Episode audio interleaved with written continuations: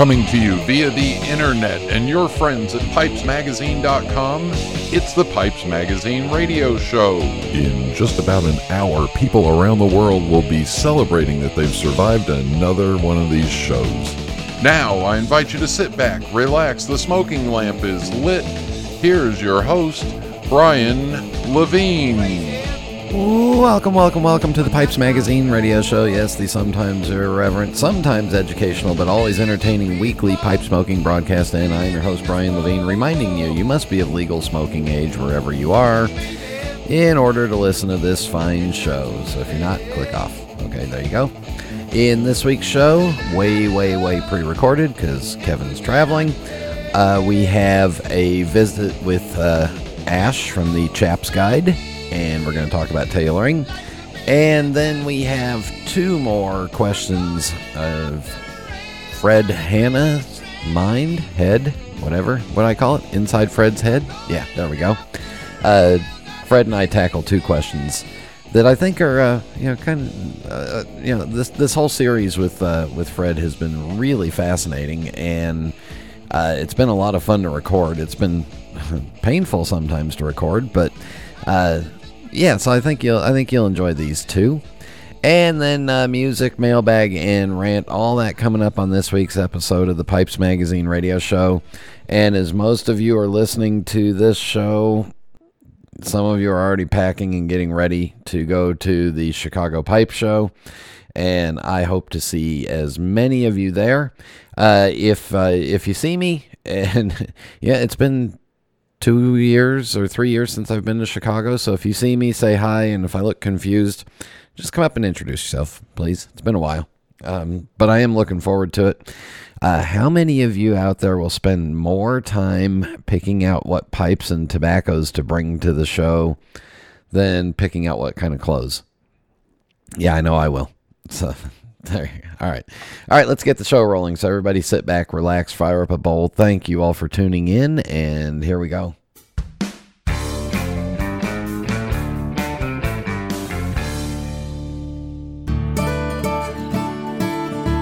This is Phil Morgan, General Manager of Missouri Meerschaum Corncob Pipes in Washington, Missouri. Our mission since 1869 has been to produce great smoking pipes that anyone can afford. We guarantee our pipes won't be your most expensive, but they just might be the ones you smoke the most. At Missouri Meerschaum Company, we don't just sell our corncob pipes, we grow them, make them, and smoke them. Missouri Meerschaum, Washington, Missouri, since 1869.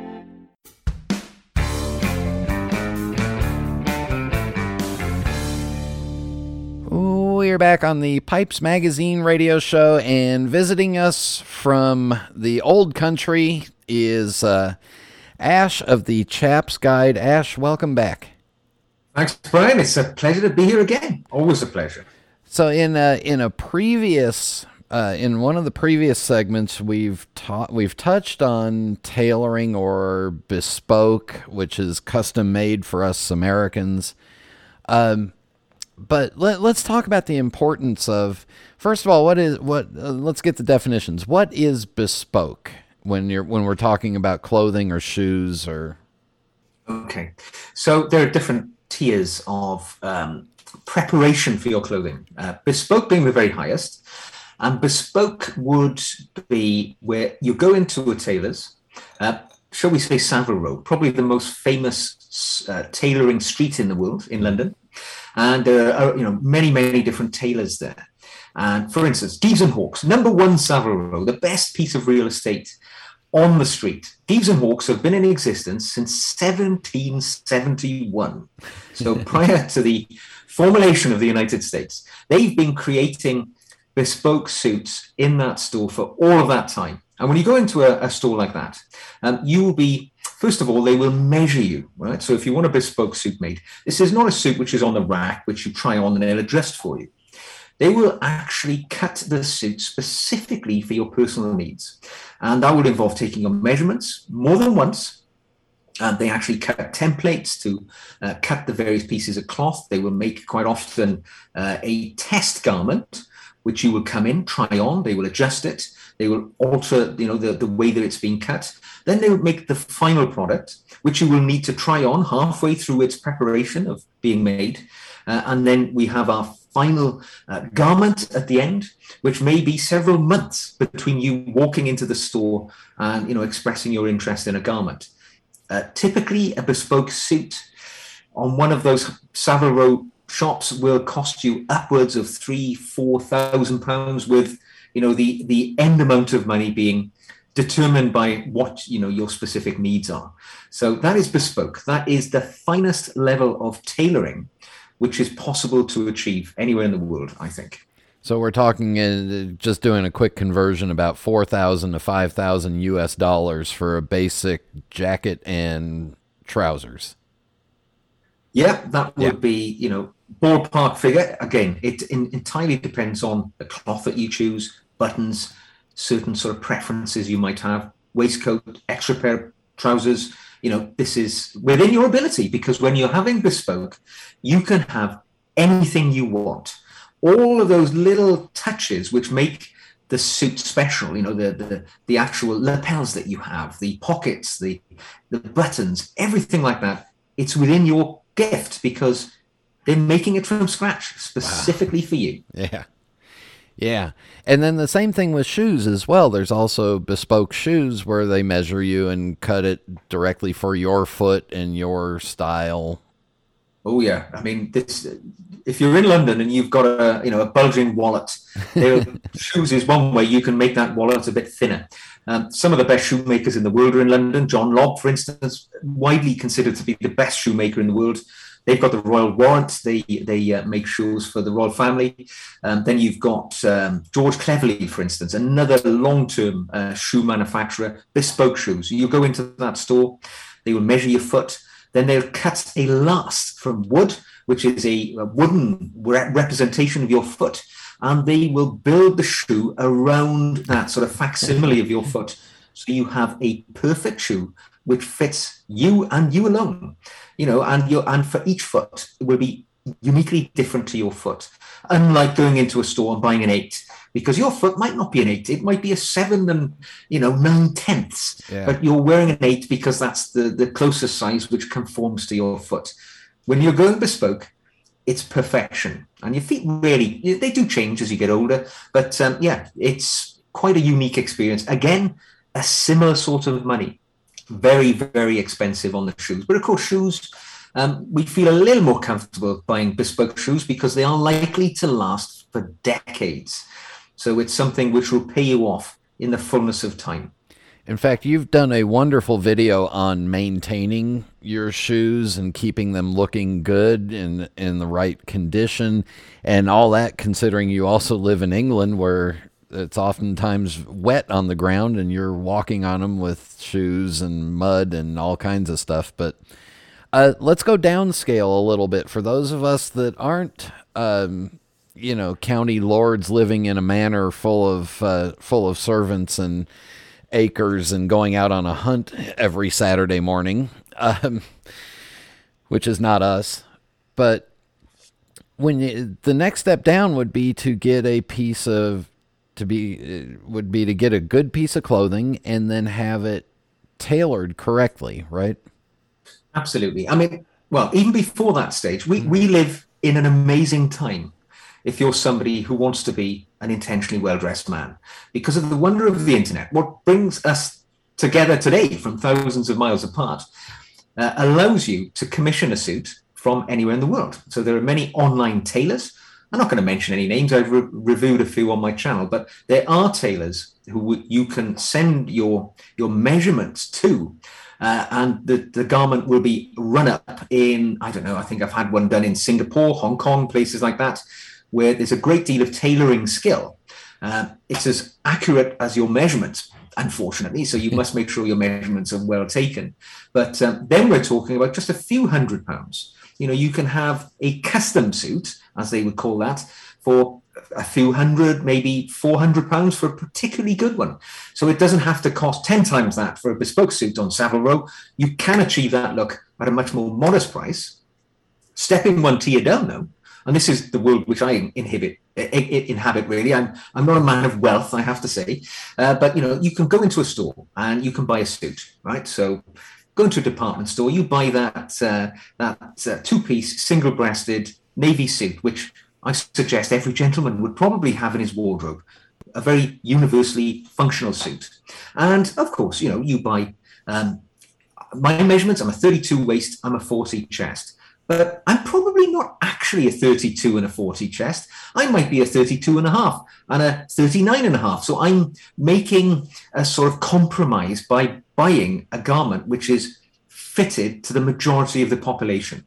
The way you can get around that is by taking that garment to uh, a tailor, a seamster, uh, a seamstress, and or seamster, I guess, and um, they will uh, make amendments to that suit so that it fits you as well as it possibly can. It'll make it just a little bit better. It'll conform to your individual shape, and that way, you know, that'll only cost a relatively modest amount of money. Yet you end up with a garment which fits you pretty well. And, uh, you know, when you take that into account, that's probably the most economic way of getting a suit which fits you well. Because, you know, there's no doubt about it. If you went out and you spent a thousand pounds on a fabulous suit and it doesn't fit you well, it's not going to do you any favors. Whereas you went out and you pay a hundred pounds for a suit, but it fits you well because you've had it tailored, it's going to look better than that suit, mm-hmm. which cost 10 times as much fit is the most important thing when it comes to your garments. If they fit you well, a lot of the sins of the actual cloth and the material is overlooked. Fit first, material second. Because you Absolutely. want you do want to get good material though, because uh, many of you, many of the show listeners have seen me, and when I'm dressed up, sometimes uh, those suits I've spent more I, I might have bought those suits even um, on the uh, in pre-owned places because uh, a lot of people stopped wearing suits or they retire and then they donate their suits. Well, you go find a suit uh, pre-owned and then you spend three or four times what you just paid for the piece of clothing on the proper tailoring, but a hundred, hundred and fifty dollars or you know, or so for the proper tailoring, and you've got a great looking, you, you've got a great looking outfit. And I believe that each of us should own at least one really good fitting uh, formal suit. We don't need to wear a black tie, but yeah. I would agree entirely. I mean, I think every gentleman in his wardrobe should have access to a suit because, you know, let's be honest, we go through life, we never know what's around the corner. And that suit, let, let us say we have a, a charcoal grey suit, probably the the um, you know the, the the Swiss Army knife of the suit world. Yep. That charcoal grey suit is always there for the high points in your life. So you know the the wedding day, or when you're invited to somebody else's wedding, or you know when you uh, you want to have a, a big presentation in work and you want to look that little bit better. That charcoal grey suit has got you covered. It's also there for the low points in your life. So you know when you have to uh, go to a funeral or when you're having a job interview, that suit is yep. is always going to be required. So I think every gentleman needs a decent suit in his wardrobe because let's be honest, we never know what's around the corner. And it's always nice to have that insurance policy in the wardrobe that you know, whatever happens, I can pull it off.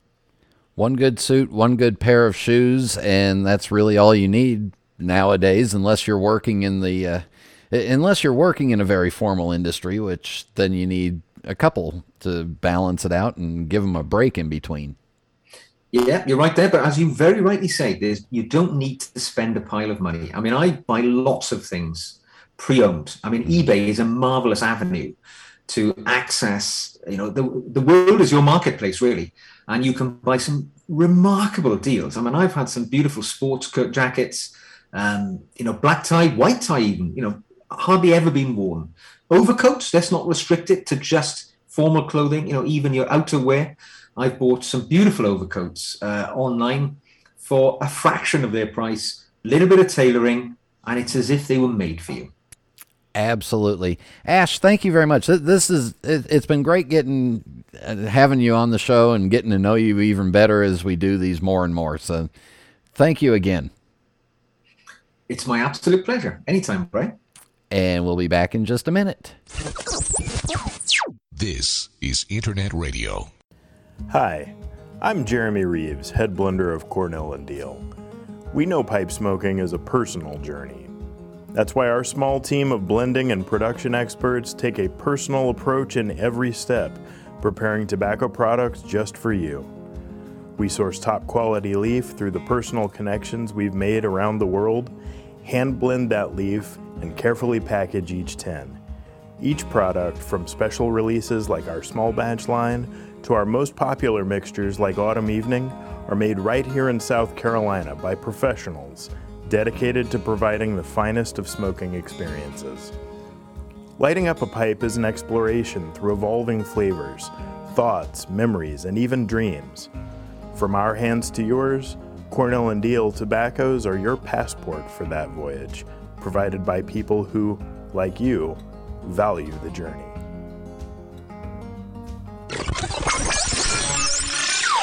We are back on the Pipes Magazine radio show, and here we go with more discussions between myself and uh, Dr. Fred Hanna, Doctor of Pipes, Doctor of Psychology. So here's the first question How has the internet enhanced the pipe hobby or and or damaged the pipe hobby? Um, I'll, I'll I'm gonna take a damaged first. Are you ready? Oh, please do. Go ahead. I think it has damaged the hobby because it has um, made some of the uh, it's made some of our brick and mortar shops weaker, and we've lost some of the brick and mortars that didn't want to evolve or figure out a way to evolve, and they went the lazy route and focused on cigars and became a daddy daycare. So we lost. Uh, we, we, yeah. Wait a minute. Haven't you heard that term? I've never heard that before. Oh yeah, That's great. yeah. I'm Go going. ahead. We're going out. We're going out shopping. Dad want. Dad doesn't want to go with us, but we'll park him at the cigar shop. Give him ten bucks, and he can sit there for two hours. Okay. All um, right, that's a new one on me. But go ahead, man. You're, I'm, I'm following you. Yeah. So I think the damage that it has done is it it has hurt some of the brick and mortars, and I miss some of them. Yeah, yeah. Uh, now the way it's enhanced the pipe hobby uh, i hate to say it fred but when you know when you broke into the pipe hobby and and when i did too. I mean when i broke in pipes and tobaccos magazine was had just started publications and the pipe smokers ephemeris was out and around. Uh, other than that you had to get information by going to the pipe shops uh, talking to other pipe smokers. Uh, when you broke in, I mean, it was stone tablets and uh, and wheelbarrows. So, uh, you know, now a pipe smoker that has been, you know, many of the show listeners, especially when I did the uh, uh, the novice pipe smokers, uh, those guys have 10, 15 years worth of pre-internet knowledge in two years of going on pipe forums, listening to podcasts, watching YouTube videos, and never setting foot in a tobacco shop or going to a pipe show. Yeah. And you can look at thousands of perfect straight grains every day on the internet. Yes, absolutely. So, So, um, uh, was there more you wanted to say, Brian? No, I mean, your your side of that, please. Yeah. Well, uh, first of all, I agree with you.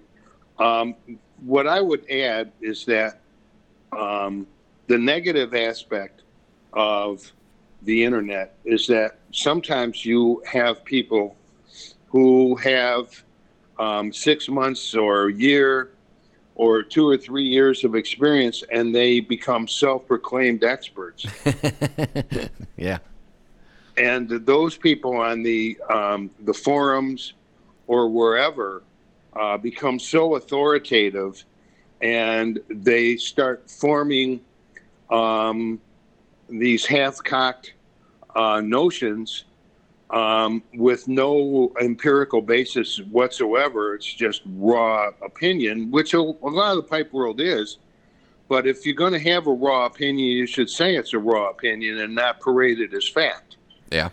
And so that's what a lot of guys do. And unfortunately, there are some people who believe these guys, not because of what they say is so great, but they, um, you know, some some of us human folks, we have a tendency to listen to people who um, portray their themselves and their viewpoints with great certainty. And um, so they'll, you know, without ever saying so, they'll, you know, uh, portray or present themselves as experts. And if you've had a lot of experience smoking a pipe, you just shake your head and say, "Oh no, don't tell people that." Oh no, you know. Yeah. And and so that that to me is a serious uh, a serious flaw because I remember back in the old days when we had, and you know, like what you were talking about too.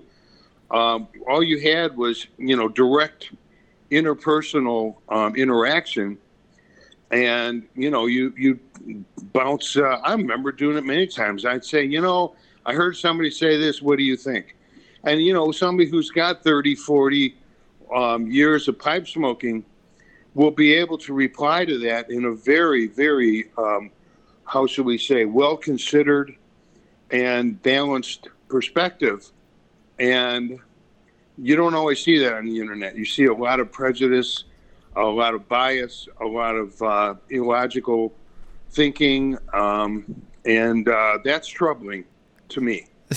so what you're mentioning kind of reminds me of the uh, of the the advice that I've given about tobaccoreviews.com is go on to tobacco reviews find a rev- find a couple of reviewers that you like Yeah. that that you that you kind of gel with you know Yeah, yeah, because I've lit, I've actually been on there and I've seen people review uh, Virginia Perique blends and I didn't like it and da da da da da da da da da. And by the way, I hate all Perique products. Well, well, what the hell? What the hell are you doing reviewing a Virginia Perique? If you don't like them, uh, don't review it. Yeah. yeah. Or somebody says, "I hate Latakia blends, and I Mhm. didn't like this one." Okay, one star. Yeah. Well, Yeah. you know, this guy wouldn't probably wouldn't know a good Latakia blend if it came up and attached itself to its ass. Uh, to, so, sorry, sorry, that was out of line. Yeah, no, that was, no, that's fine because I, I, you know, some some people's opinions are are the foundation is a uh, is a wet rice pa- or a wet rice paper bag full of shit. Uh, yeah, um, Right. But so I just shake my head. These guys, why do you write a review about something you admittedly know nothing about? I mean, how can you do that? yeah. Um, So but you know, that should be another question in itself. What do you think of uh, TobaccoReviews.com? Uh, Mike Zika and I actually wrote an article about this in the, the Pipe Collector some time ago. But Yeah. that's another question in itself. Well, and Right. and the other question that I would like to spend time exploring is how do you how do you decipher or cipher through which person you want to listen to? How you know, um, Yeah, how- yeah, that's abs- absolutely true. How th- you know Um, how thick is your bovine defecation filter? yeah. Well, um, so the the uh, the issue here is that, um, on the other hand, the internet is an absolutely fantastic thing because, like you said, we see pipes that we would never never normally see, Yeah, which has had downsides. Yeah, because um, back in the old days, good quality Costello pipes were rare, and you didn't see them when all there was was in the shops because of the, a lot of the shops couldn't afford to buy them.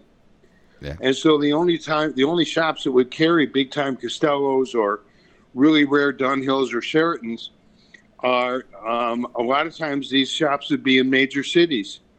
And if you didn't live in a major city, um, I remember I had to drive down to Columbus from Toledo, the town I grew up in, I had to drive down to Columbus to see the GBD Uniques and the Charatan Supremes and higher, and uh, and that was in uh, uh, Smokers Haven, Mm-hmm. which is now run by our friend Premal, and um, but you know, on the internet, oh my God, you know, just do a, a search, you'll see all kinds of amazing pipes Yeah. and so that's that's one advantage another advantage of the internet to me is it enhances the camaraderie if you can find a good group of people that you can relate to. And of course uh, zoom groups have become um, quite common since uh, you know covid um, arrived. And so you see people having pipe meetings literally on, on zoom which are incredible fun. And once again enhance the relationship factor of the pipe hobby. As, So- as soon as some people learned how to operate Zoom. Yeah, well, there's always that. Yeah. Um, you're right, but the uh, the other thing about the internet was what I was saying about Costello's and all of that is, and Barlings especially, is that the prices of Barlings have gone down now because of eBay. Mhm. which of course is an internet thing, and many um, Dunhill prices have gone down. Not the higher end Dunhill, but a lot of the, the Dunhill uh, shells have come way down in price because they became um, commonly available on eBay. And you know, one of the things that sets value is the whole idea of, of scarcity. And so all of a sudden, we had access to Costello's that uh, were higher grade. We had access to um, Barlings. And, you know, the Barling Quaint, for example, was at one time this great prize sought after by collectors. And Barling Quaints now just look like a rusticated pipe. And they're not as, as difficult to find. Um, the, even the pre-trans barlings are not as difficult to find. Their prices have gone way down, and I think that's because of the uh, the change in scarcity because of eBay and other uh, internet pipe sellers. Yeah, and I'll also add in that I know from you know from my Disney collecting and other things that I collect. Yes, eBay has damaged the uh, the the market has come down on stuff. I don't want to say it's damaged it, uh, but the other thing that it's done is, especially for somebody that's relatively new, uh, there it's inundated them with options and Yeah. confuses the consumer to the point where some of them just you know give up and walk away because there's so many options. I mean, I think when I when I first started buying and selling uh, the occasional things on eBay, there might be uh, twelve hundred pipe listings on eBay, and now I think there's over a hundred thousand. Oh God, isn't that amazing? Yeah. Yeah, I first started on eBay in 1998. I actually looked it up recently, and um, there were pipes on eBay which absolutely astonished me and pleased me to no end. But man, that's turned into a monster now, man. I mean, it's just huge. I was looking the other day uh, at my list of uh, pipes in my collection just to see how many had come from eBay, and it was pretty scary the number of pipes I bought from eBay, which tells me that I would not have had, in all likelihood, I would not have had that pipe, those pipes, unless there was an internet. And so that has personally added to my collection. Yeah. So I mean, just right now looking, there is uh, eighty-seven thousand searches in the pipe category. Wow. So there's some there's some uh, there's a lot of damage out there because you can get really lost wondering what's what and confused between the differences and finding the right seller and finding the yeah. So anyway, I think we've uh, I, I think the internet's here to stay no matter what we do. That's for sure. Yeah. And we will take a break right here and be back with another question in just a moment.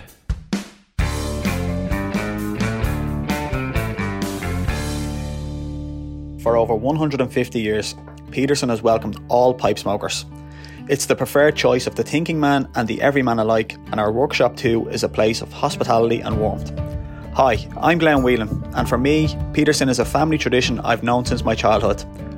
My dad, Tony Whelan Jr., worked at Peterson for 53 years and has been my home since 2003. From sweeping our factory on a Saturday morning to managing our store to now steering our international distribution, I've seen the craftsmanship poured into each Peterson pipe. It lives in Jason's discerning eye as he handcrafts our silver accents and in Wojciech's able hands as he carves our rustications. It abides in Willie's grading and in Warren's papering. Peterson has welcomed us as contributors to its legacy, and it's a welcome we always extend to you. Céad Míle Fáilte, 100,000 welcomes, wherever you come from, whosoever you be.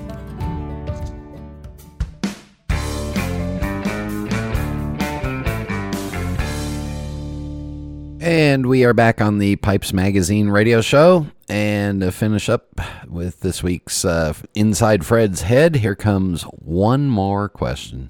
And Fred, we're we're we're recording now what will be the shortest answer for you ever. the question that you wrote down is what is your favorite finish, rusticated, blasted, or smooth, and why? Go ahead, answer it. Well, mine obviously is uh, a smooth finish, but of course, it's not just a smooth finish. It has to have a exceptional, not just vague, um, but exceptional percentage of straight grain. Uh, not necessarily 360, but where the straight grain is, and the, and the sides and the front is where I prefer it. Um, it has to be exceptional, and obviously that's a smooth finish. Um, some people will prefer. I know people will prefer a sandblast. Yeah. Um, I've asked Jim Cooke to make me straight grains, and he just laughs and says those are my seconds. Um, and you know, I'm sure that uh, you know, I I mean, I love Jim Cooke like a brother, but I uh, he has no use for me whatsoever. do you uh, do you have a preference in color of the stain? Because you know uh, smooth pipes come in a you know come in everything from very light in you know almost a natural blonde into more reddish and browns. I'll, as long as I can see the grain, and sometimes when you when you smoke a pipe, it gets darker and darker. Mm-hmm. Um, but because that's just the, the effect of the heat on the wood. Um, but when you smoke a pipe, uh, it gets darker, so you have to take that into account. But I, as long as I can see the grain, I don't really care. I don't. I, I confess I do not. I do not like red pipes. I don't know why. Yeah. Um, I'm not a big fan of red pipes, but they change colors as, as you smoke them too. Um, I remember I once had a Ser Jacopo that was so red. I actually um, went to the hardware store and bought some. Uh, oh, I forget what they. What are they? What's the active ingredient in fingernail polish, Brian? I can't. It's escaping me at the moment. Turpentine. no, it wasn't turpentine. Anyway, it's the active ingredient in um, uh, uh, fingernail polish. So I, I went and bought, you know, a can of that, and I redid the entire bowl just to get rid of the red.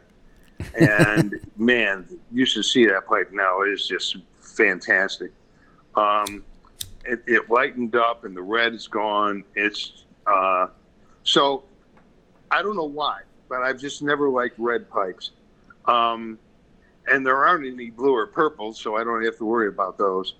Um, but the the thing about finish is, and a lot of people don't understand my angle on this, is that I love all pipes, and if there weren't any smooth pipes, I'd still be smoking sandblasts or, or rusticateds um, because I love pipes.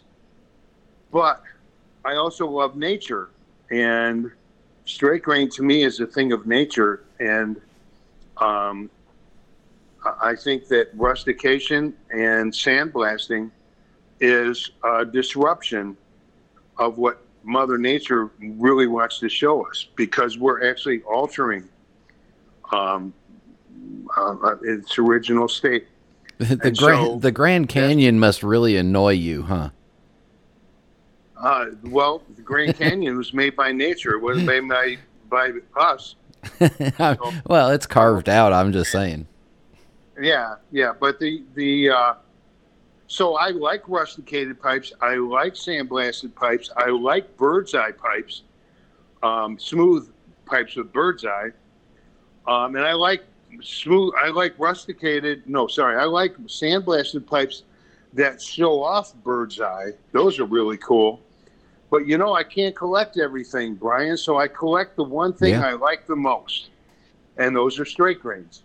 I like all kinds of pipes, but I can't collect everything because I ain't that rich, and I don't have that much money anyway. I don't want to be like, you know, um, rest in peace, Tom Caldwell, who owned close to a hundred thousand pipes. Please rescue me. now. I'm about to, to faint every time I think about that. I can't do that. I I want. Uh, I, I so I decided to focus on what I like best in everything. And a lot of people they make the assumption, well, Fred don't like straight, or sorry, he don't like rustication. He don't like sandblast. That's not true. I just get what I just collect what I like the most.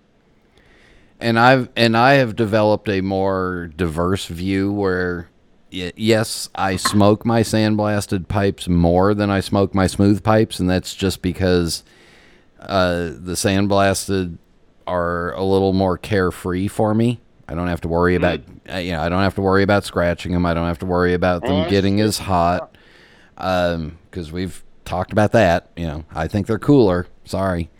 Um a- and I also think, you know, from a budgetary standpoint, sandblasted pipes, except in the case of Mr. J.T. Cooke, whose seconds are smooths um, and are cheaper, uh, it, you know, except in his situation, a sandblasted pipe is less expensive, so I get more bang for my buck with it. Um, you know, I, I, it, it's just a matter of, you know, sometimes it's a matter of money where I'd rather get, uh, I'd rather get three, two or three sandblasted pipes instead of one, maybe two really, really nice smooths. And I don't have anything that's a Dr. Hanna caliber perfect straight grain because even when it gets up to that point, I look at it and go, well, wait a second. I can get two really nice smooths instead of this one perfect straight grain. So, That's true too. or then I even back it down further to where instead of the two really good smooths, I can get four sandblasted pipes instead of that one perfect straight grain. So now I've got four pipes. Yeah. You know, Good point. Give me a good give me a good sandblast and I'm as happy to look at that and feel it and touch it and hold it as I am a perfect straight grain. Yeah. True. And and a lot of people assume because I collect perfect straight grains, they assume that I think that those are the best smokers. And I just want to make that clear. This is absolutely untrue. I don't think that a straight grain smokes any better than any other kind of smooth finish. I also think that a smooth finish smokes just as cool. We talked about this before hmm as rusticated or sandblasted pipes. Um, and but I I don't collect straight grains because they smoke better. I, I I just don't believe that at all. It's a Yeah. pure, that's purely aesthetic to me. I love to smoke a pipe and then turn the bowl in my hand and just look at all that beauty. I'm sorry, that's part of the enjoyment for me. And and I like the diversity of my smooth pipes with you know, brown stain and red. I got a couple of red stained pipes that smoke Virginias just like Oh, yeah. candy. Um, can't explain it. Uh, I like the different sizes and shapes that are, you know, my sizes and shapes are relatively similar, but there's enough variation in there that, you know, I smoke basically one type of tobaccos, so I get a little variation out of them by the different pipes. Uh, Well, see, now let me ask you a question, if you don't mind. no. What do you think, Brian, about? Uh, in my case, if I have a pipe that's pretty much exactly the same shape, um, in a freehand, I'm talking now, Mhm. um, as another pipe that I have, when you go, when you look at that pipe, and it looks a lot like a pipe that you already own, but you love that pipe that you already own. What's your thought on buying another one just like it or close to it, at least? What do you think? I have I have actually commissioned a uh, pipe maker that you and I both know, know named Jody Davis. Uh huh. Okay. I commissioned him to make me a backup to one of his pipes that I have of his. Wow. I, I wanted him to make a backup for it. If Wow. I if if I love something enough to covet one of them, why not have a second one as a backup in case you damage the first one, lose the first one, whatever happens to the first one, have a Yeah. backup for it. yeah. Well, that makes perfect sense. Yeah. Now, along along those same lines, um, I was talking to Fred Janusik one day, and he showed me. He, you know, I was at his house, and he was he uh, pulled out a pipe, and he showed it to me, and he said, "This is the best pipe I ever ha- I've ever owned. Mhm. It's fantastic. It's got incre- incredible flavor. It's it's fantastic smoker, and this is all you'd ever want." So guess what he did? He sent the pipe back to the pipe maker and said, please make another pipe exactly like this Uh huh. because uh, you know I, I love this shape and this this smoking quality is unparalleled, blah blah blah. And sure enough, the pipe maker who was in Italy did exactly that. Made a perfect duplicate. I know because I saw the pipe. A perfect duplicate of the one that Fred was so crazy about. And guess what, Brian? doesn't smoke the same, does it? it doesn't smoke the same. So here we go back to my old thing about, you know, it's not the brand, it's the briar. Ah, but wait, but wait, I have the answer for you. because I have the same situation here with uh, with a couple of my with with my Jody with my little Jody workhorse pipes. It's unfair to compare a brand new pipe that was made a year ago and has maybe been smoked 25 times to a pipe that has been smoked over 500 times because there is a break in, there is an, a, a cake building, there is a seasoning process that the pipe has to go through in order to be that. You can't Some compare the two. You're right, some pipes. But I asked Fred about this one. He said it was fantastic from the first smoke. And um, so there's no, and I hear what you're saying, and I agree. There is a break in factor, and there is a seasoning factor, and all those things, of course, which contribute to a great smoking pipe. But in this particular case, Fred Janusik, how many thousands of pipes has this guy smoked? yeah. Right? Yeah. I mean, he started smoking what, 1961 or something like that, and this was the best smoking pipe that he had, and he said it smoked incredible from from the get go. And but what you just said, just because you have the same shape doesn't mean you have the same taste. Yeah. And you got a people- different you got a different piece of wood from a different know, possibly from a different side of the hill, possibly from a whole different process. You got Yeah. all those. So so the the moral of the story is enjoy the hell out of your favorite pipes. exactly. Yeah.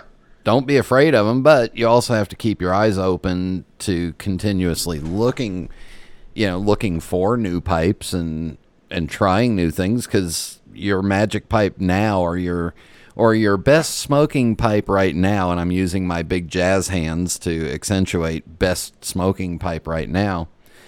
Uh you know, could be your new number 2 once you find a number a new number 1. Exactly. Yeah. That's that is so true. And there's, there's another myth out there that says that a, um, a really great pipe has to smoke um, real, really great in the first one or two bowls, and that's just not true. Uh-uh. Nope. Nope. A really great smoking pipe has to smoke really great once you've gotten it. You know, so I I really enjoy a pipe that smokes really good the first time. Oh yeah. Uh, but I've also had them turn bad after a while, and I've Oh, had wow. Wow. I, I've had bad ones turn good. So Yeah. Uh, and you've had bad ones that stay bad. yes, and I don't have them anymore. Um, That's right. Yeah, I yeah, and and again, it may not be that the pipe was bad. It may be just the marriage between me and the pipe was not good, or me and my type of tobacco, or me and my packing technique, or I was just you know, I was menstruating that week, and you know, I don't know. Um, well, okay. We're, let's talk about that in our next session. So we'll we'll wrap we'll wrap this one up on that note. pipe, pipe smoking and menstruation. yes. That may get edited out, maybe not. Depends on my mood. okay, buddy. And there you go. Hope you survived it. Uh, more more discussions with Fred in future episodes. We'll be back in just a minute. Since its beginnings in 1876, Savinelli has become more than just a pipe factory. It's become a lifestyle. From sourcing the finest Mediterranean briar and partnering with local artisans to acquire unique accents, to expanding their catalog each year with new, innovative series. Savinelli produces high quality Italian pipes that serve as a reflection of your individual tastes. With a portfolio that ranges from rugged designs fit for the outdoors to elegant pieces destined for black tie galas, Savinelli is more than a mark. They're a way to help you make your mark. This is Internet Radio. And we are back on the Pipes Magazine radio show. And I just want to make sure and mention uh, make sure that if you're on YouTube, go over to Ash's Chaps Guide, C H A P S Guide, Chaps Guide on YouTube. Ash has a ton of great videos there. And of course, uh, Dr. Fred Hanna's book, The Perfect Smoke, is available on uh, Amazon Kindle, and then you get to see the pictures in color as opposed to the outdated uh, printed version or out of print printed version, which the pictures were only in black and white. All right, for music, we uh, I got an email from Chris Carter talking about some other stuff, and uh, in there he also said a music suggestion. How about Guy Clark, who we've played on here, and he requested Cornmeal Waltz. So here's Guy Clark doing Cornmeal Waltz.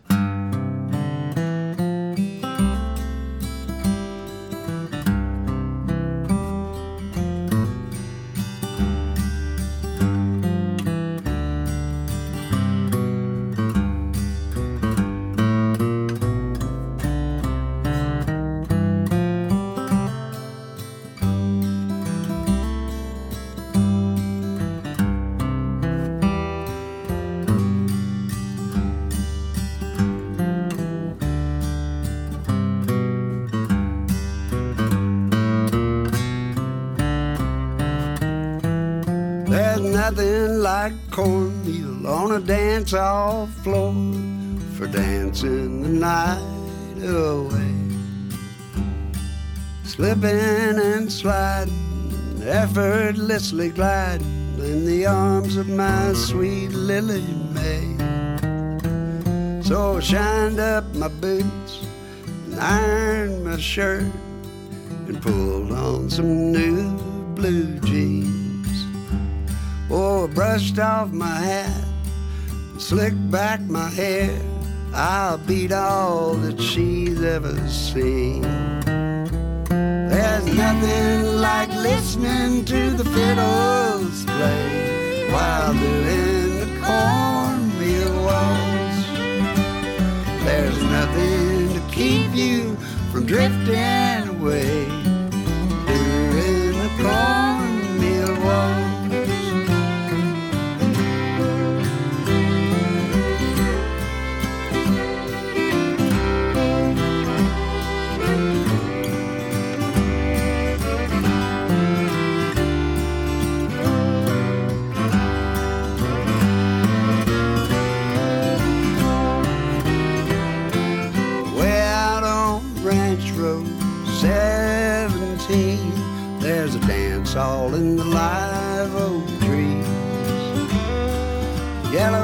lights strung up all around, so all the little kids can see.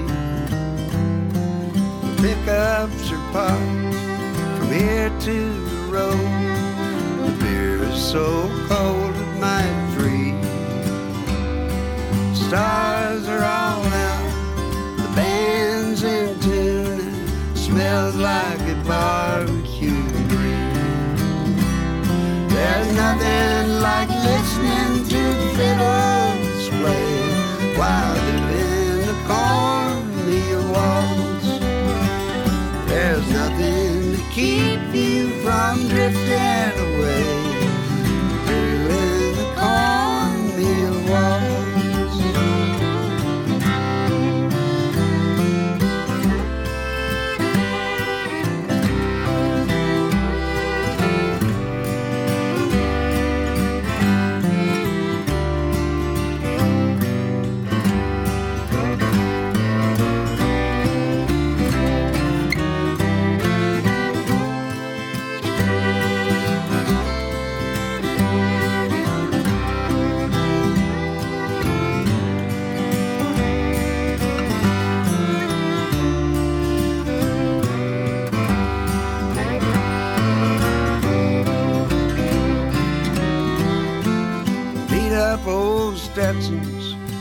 beehive head, belt buckles bumping in time.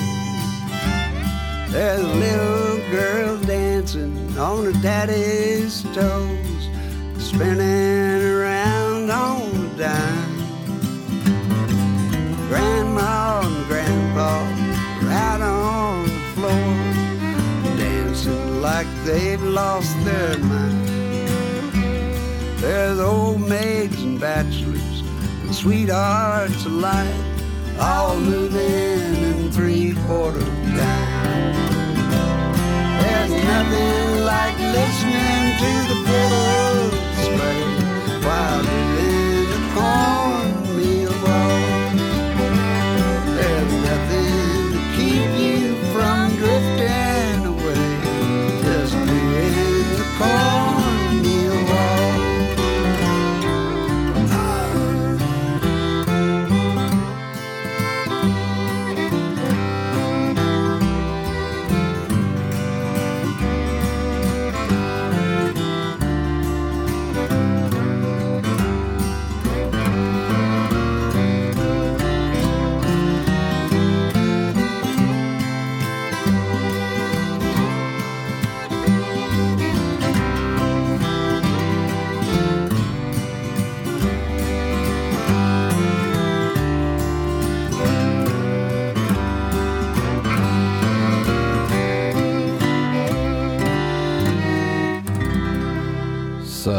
as I was listening to that, I got hungrier and hungrier and hungrier. Why? Because I live in the southern United States where cornbread and hush puppies, both made out of cornmeal, are a tradition. And the way you tell if you're in a good southern traditional restaurant is how good is the cornbread and how good are the hush puppies. So, there you go.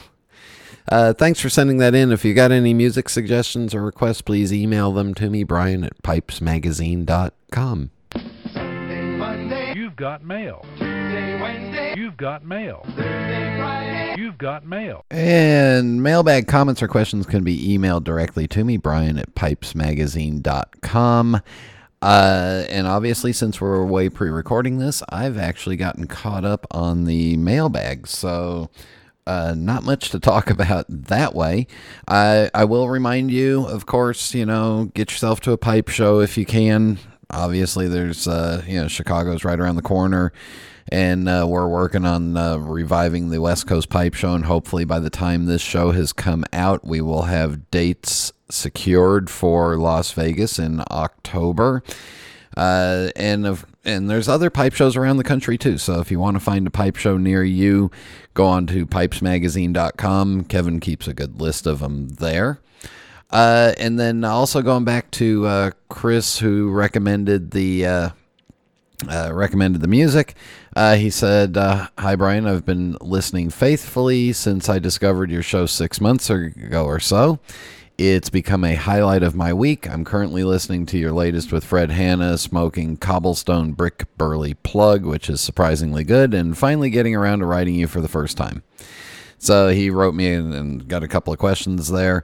And then he said, Lastly, I want to make a plug for connecting with your local pipe club. I recently started hanging out with the guys at the Core here in Richmond, Virginia, and it's been a blast.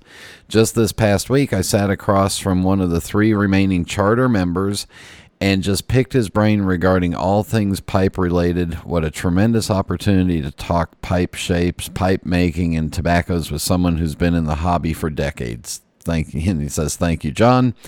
Uh, thank you, Brian, for all you do for all you do to pour into this storied hobby. Because of you, I've found new tobaccos to try, connected with some great brick and mortars, and generally grown my enjoyment of the pipe smoking lifestyle. Keep up the good work. Thank you very much, Chris. We will. Uh, we'll we'll keep it going. Uh, and again, comments, questions, email me, Brian at pipesmagazine.com. Suggestions, email them to me, Brian at pipesmagazine.com. Uh, JDRF items please let me know what you've got. Email me, Brian at pipesmagazine.com. All right, rant time is coming up next.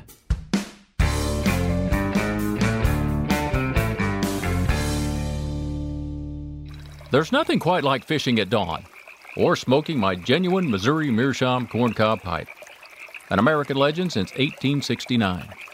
It's the coolest, smoothest pipe I've ever owned. Check them out at corncobpipe.com. Take a look at your pipe rack. Are all those Briars and mirrors constant companions in your rotation? Or are there some that you gravitate to more than others? Are there some that you simply don't smoke anymore? Through SmokingPipes.com's estate trade program, you can transform those underused pipes into immediate cash or store credit. Just send us your pipes and we'll unpack, inspect, and evaluate them based on extensive market research and over 20 years of experience. Then we'll contact you with a detailed offer for your choice of cash or store credit, valid on any items in our vast selection of pipes, tobacco, cigars, and accessories. If you're not happy with our quote, we'll return your pipes free of charge to domestic addresses. It's that simple.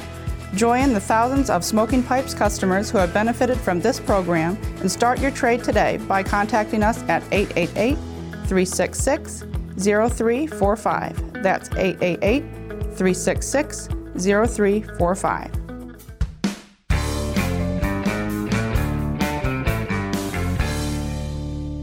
Cowboy. Cowboy.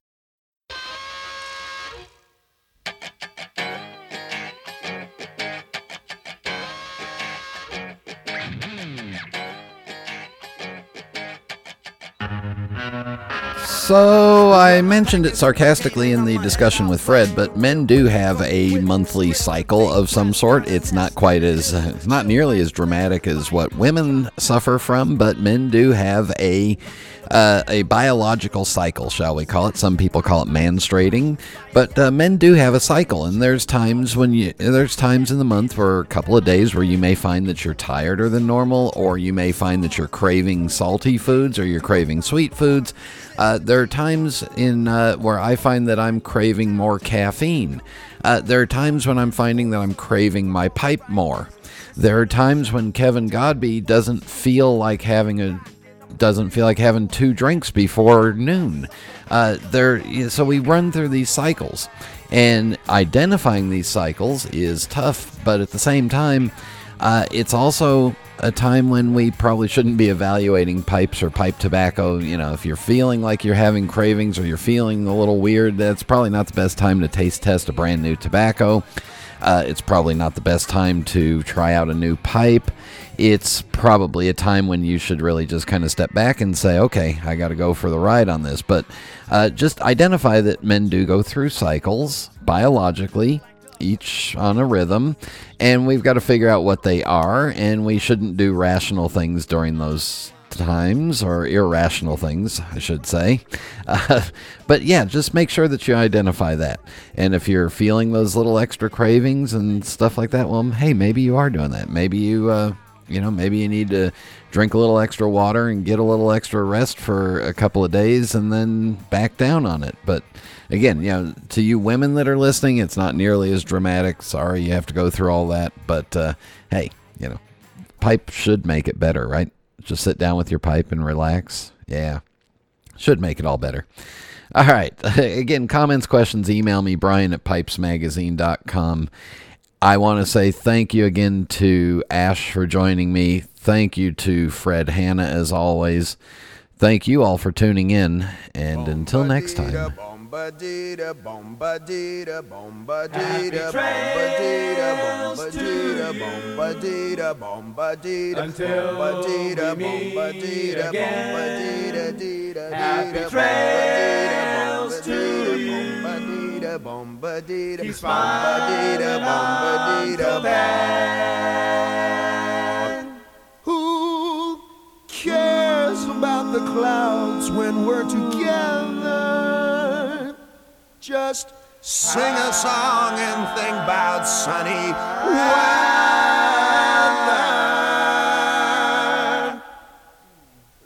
Happy trails to till we meet again.